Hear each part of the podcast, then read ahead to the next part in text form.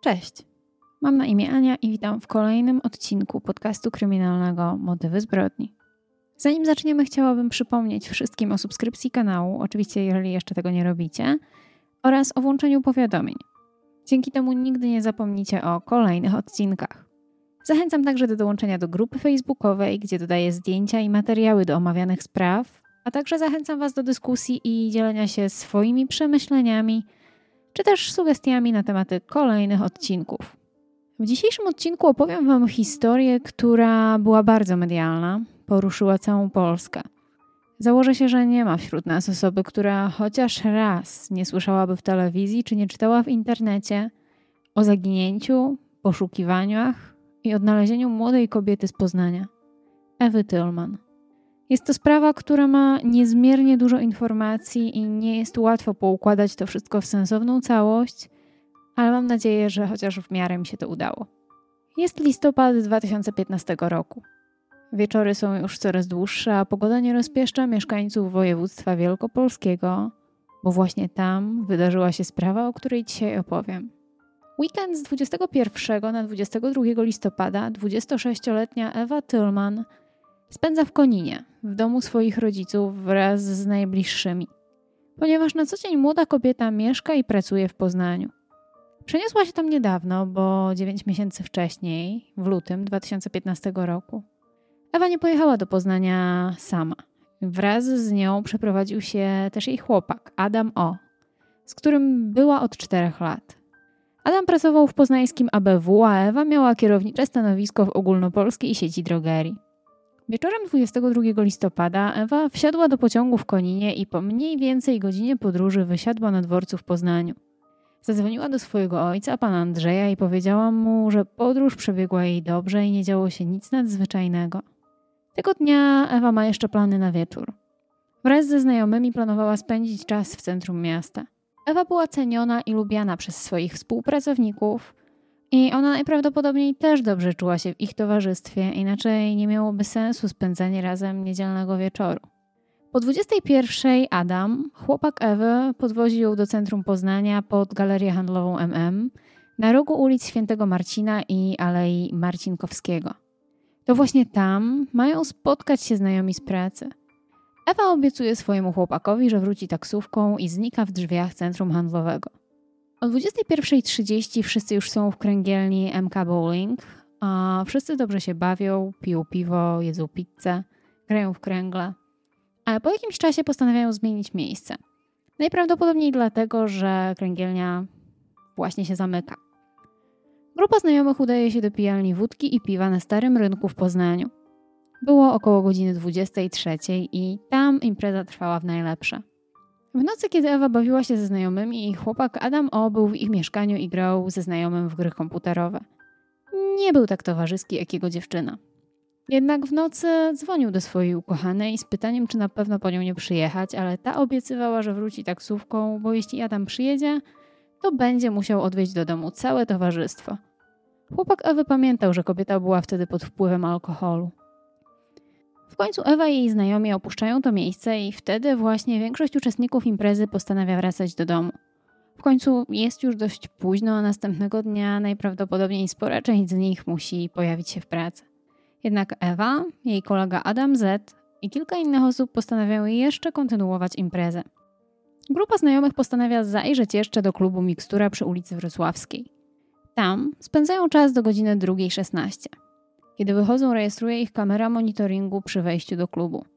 Adamo wspomina, że próbował się jeszcze kontaktować z Ewą około drugiej w nocy i dzwonił, wysyłał SMS-a, ale nie mógł skontaktować się ze swoją dziewczyną, więc poszedł spać. Pytany później o to, dlaczego nie pojechał po Ewę, tłumaczył, że czekał na telefon od niej i chciał odebrać ją z tej imprezy, ale ona ciągle powtarzała, że wróci taksówką i nie odezwała się do niego. Na nagraniu z monitoringu, które złapało Ewę i Adama Z po wyjściu z klubu Mikstura, widać, że Ewa jest dość mocno pijana. Kobieta chwieje się i przewraca, ciągnąc za sobą kolegę, który także traci równowagę i upada. Oboje przez moment leżą na ulicy, po czym podnoszą się i idą dalej. Wiele źródeł podaje, że Ewa i Adam Z kierowali się w stronę przystanku autobusowego, z którego oboje mogli dotrzeć do swoich domów. Ewa Tylman mieszkała na osiedlu Armii Krajowej, a jej kolega Adam Z na Wildzie.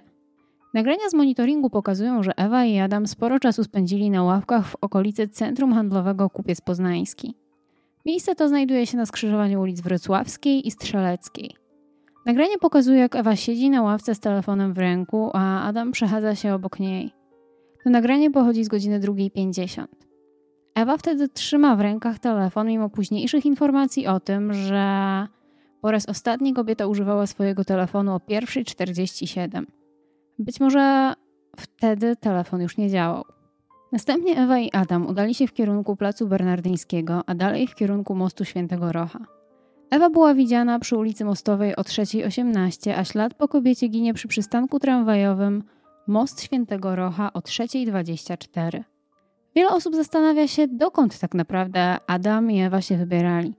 Znajomi Ewy twierdzą, że ta z reguły wracała do domu taksówką po imprezach. Jej koleżanki mówiły, że Ewa wolała raczej korzystać z wygodnego środka transportu niż marznąć na przystanku autobusowym. Czy tym razem coś poszło inaczej?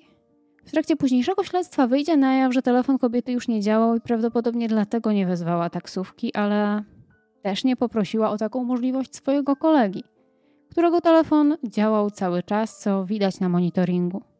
Istnieją informacje, że około trzeciej nad ranem Ewa próbowała dzwonić do swojego chłopaka z telefonu swojego kolegi, ale w związku z tym, że ten już spał, nie odebrał.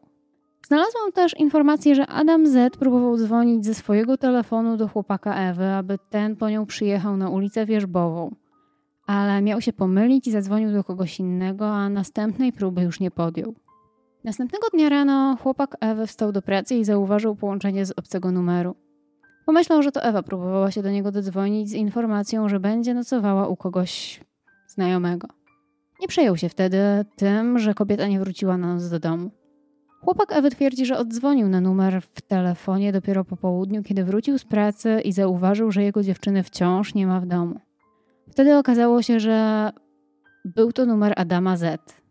Wtedy też rozpoczęły się długie i mozolne poszukiwania zaginionej w tamtym momencie Ewy Tillman, które odbiły się głośnym echem w całej Polsce. Rodzice zaginionej kobiety wspominają, że był to bardzo zły dzień. Informacja, że ich córka zaginęła, był dla nich okropnym ciosem. W poszukiwania zaangażował się także Krzysztof Rutkowski i jego ludzie. Głównie na prośbę rodziny zaginionej kobiety. Dość szybko udało im się pozyskać nagranie z monitoringu, na którym widać Adama, kolega Ewy, wracającego z mostu Świętego Rocha w Poznaniu.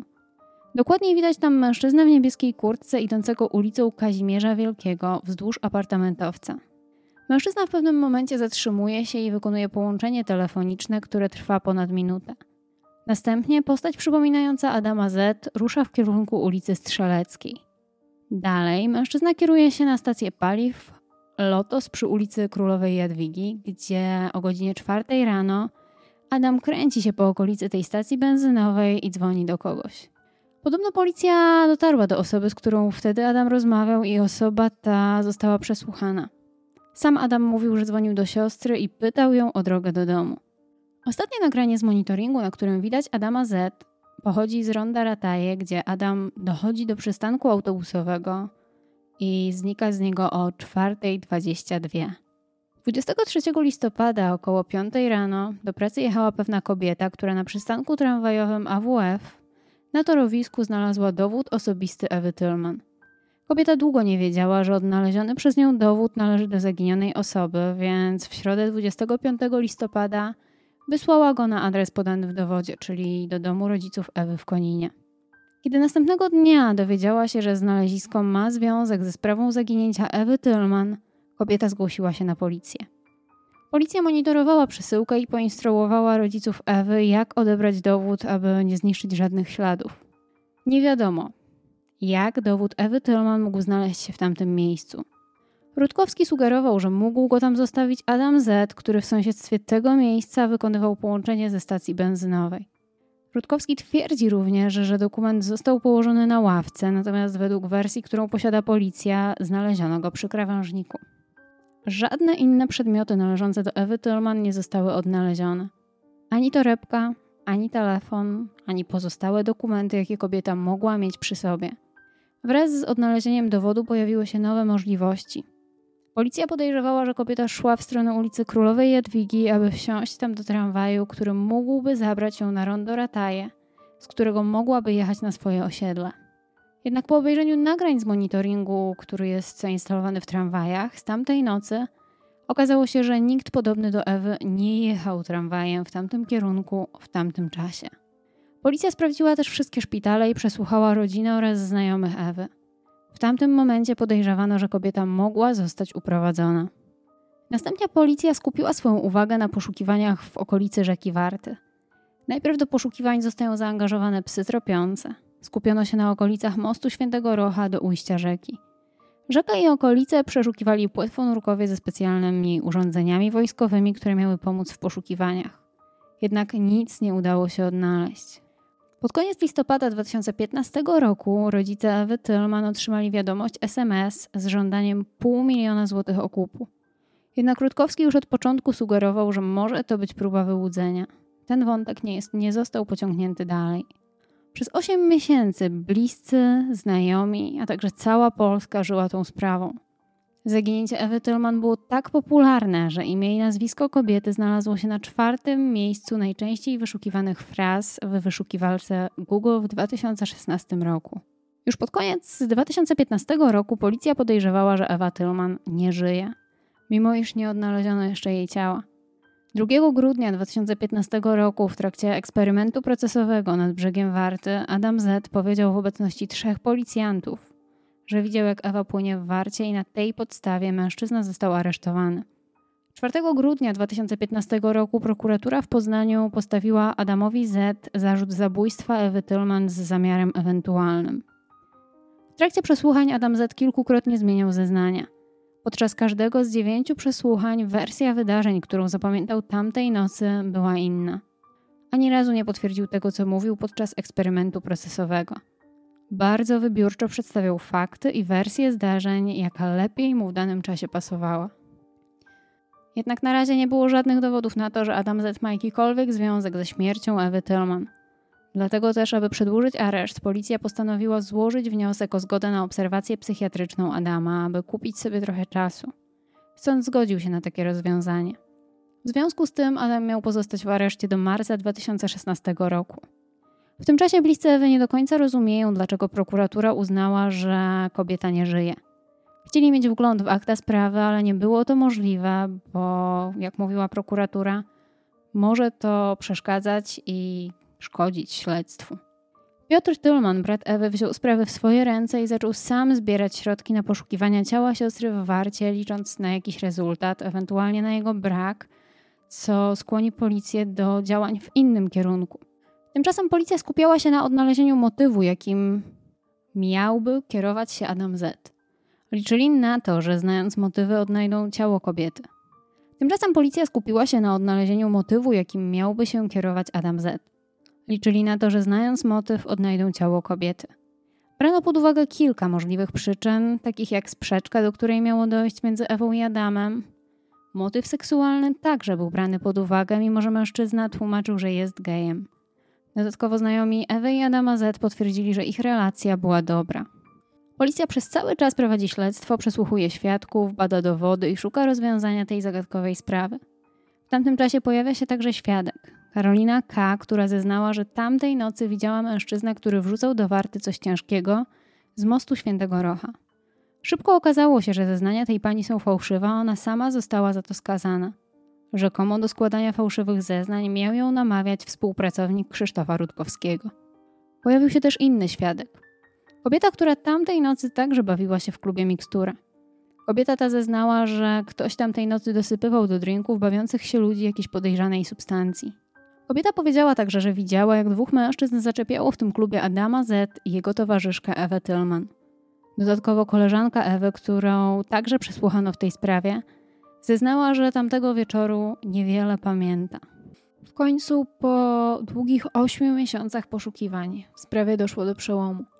W poniedziałek 28 lipca 2016 roku przypadkowa osoba zauważyła w warcie coś niepokojącego i powiadomiła policję. Około 12 kilometrów od miejsca, gdzie Ewa była widziana po raz ostatni, w Czerwonaku, policja wyłowiła zwłoki kobiety. Na podstawie odzieży i przedmiotów znalezionych przy zwłokach było niemal pewne, że jest to poszukiwana 26-latka. Po wyłowieniu ciała z wody miało ono zostać przewiezione do zakładu medycyny sądowej w celu przeprowadzenia sekcji zwłok. Tam doszło do czegoś obrzydliwego i niewyobrażalnego.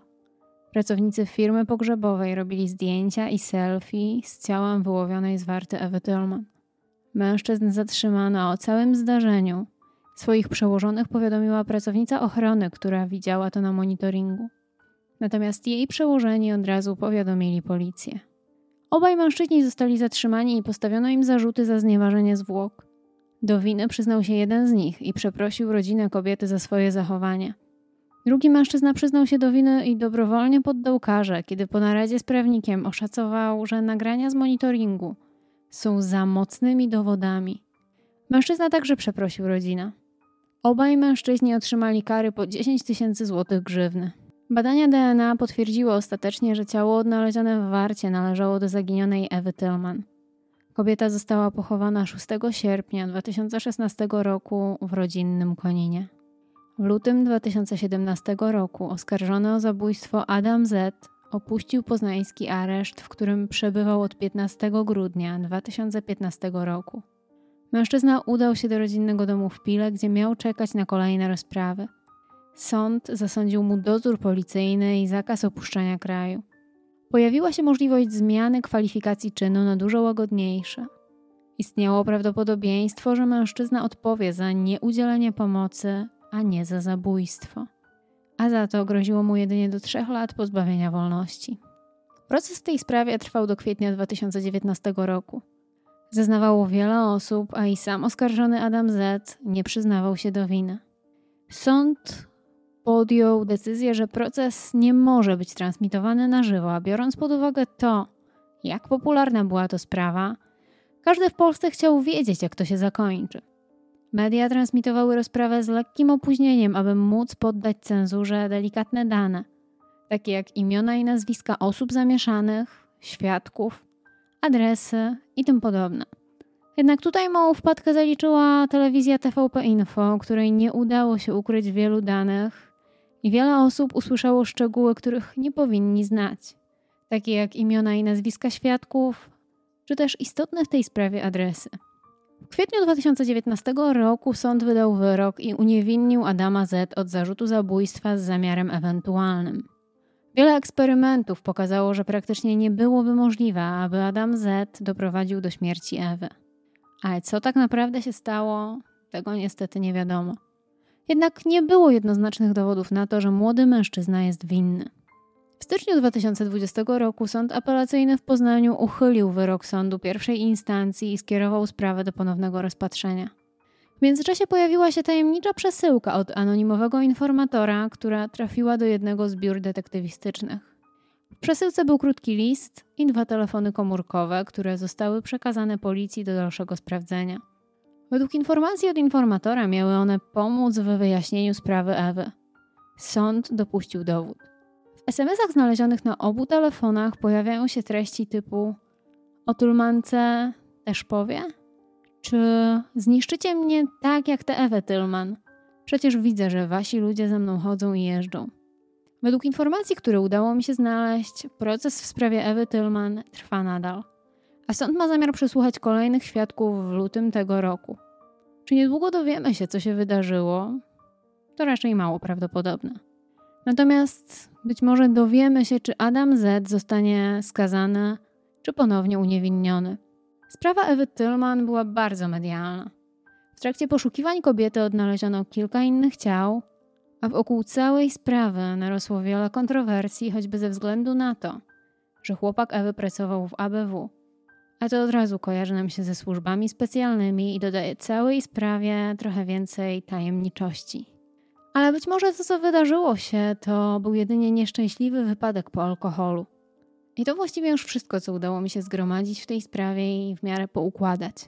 Dziękuję Wam za obejrzenie do końca. Dajcie znać, jakie jest Wasze zdanie i co Wy uważacie na temat tej jakże popularnej w Polsce sprawy. Jeżeli odcinek Wam się podobał, to oczywiście zostawcie łapkę w górę i dbajcie o siebie, kochani. Do usłyszenia. Cześć.